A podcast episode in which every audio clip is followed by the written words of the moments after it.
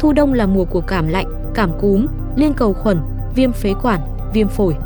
Vậy chúng ta cần làm gì để phòng ngừa những bệnh này? Thứ nhất, bổ sung vitamin D. Vitamin D có thể thúc đẩy cơ thể bạn chống lại cảm lạnh. Nghiên cứu chỉ ra bổ sung vitamin D3 hàng tuần có thể giảm một nửa nguy cơ nhiễm trùng đường hô hấp trên. Thứ hai, hạn chế chạm tay vào mắt và mũi. Một nghiên cứu năm 2013 trên tạp chí Sức khỏe nghề nghiệp của Mỹ cho thấy những người thỉnh thoảng chạm vào mắt và mũi có nguy cơ mắc bệnh nhiễm trùng đường hô hấp trên thường xuyên cao hơn 41% so với những người không chạm tay vào. Thứ ba, ăn sữa chua.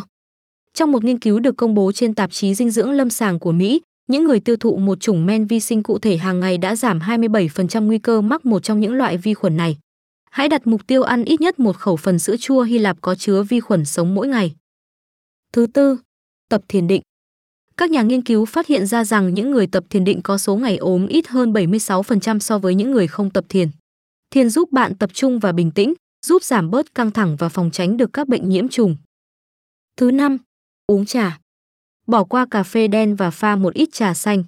Một nghiên cứu của Đức tiết lộ, thành phần kỳ diệu của nó, một loại catechin có tên là epigallocatechin gallate, có thể phá hủy các hạt virus cúm và ngăn chúng xâm nhập vào hệ thống miễn dịch của bạn.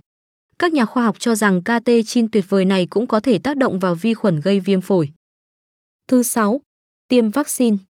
Chuyên gia cho biết điều số 1 bạn có thể làm để ngăn ngừa bệnh cúm là tiêm vaccine.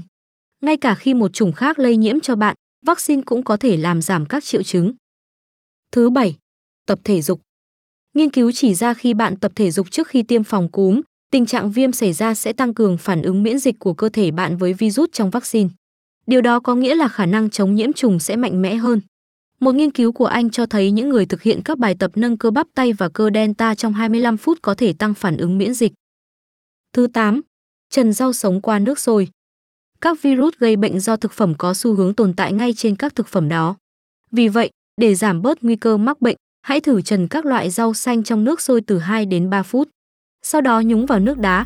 Điều này sẽ làm giảm đáng kể các virus trong rau. Thứ 9. Hạn chế rượu. Nghiên cứu cho thấy rằng một lần uống rượu say sẽ tạo ra một lượng lớn cytokine, loại protein có thể gây sốt và làm tăng tình trạng viêm. Uống nhiều hơn 5 ly trong 2 giờ sẽ gây hại cho sức khỏe của bạn.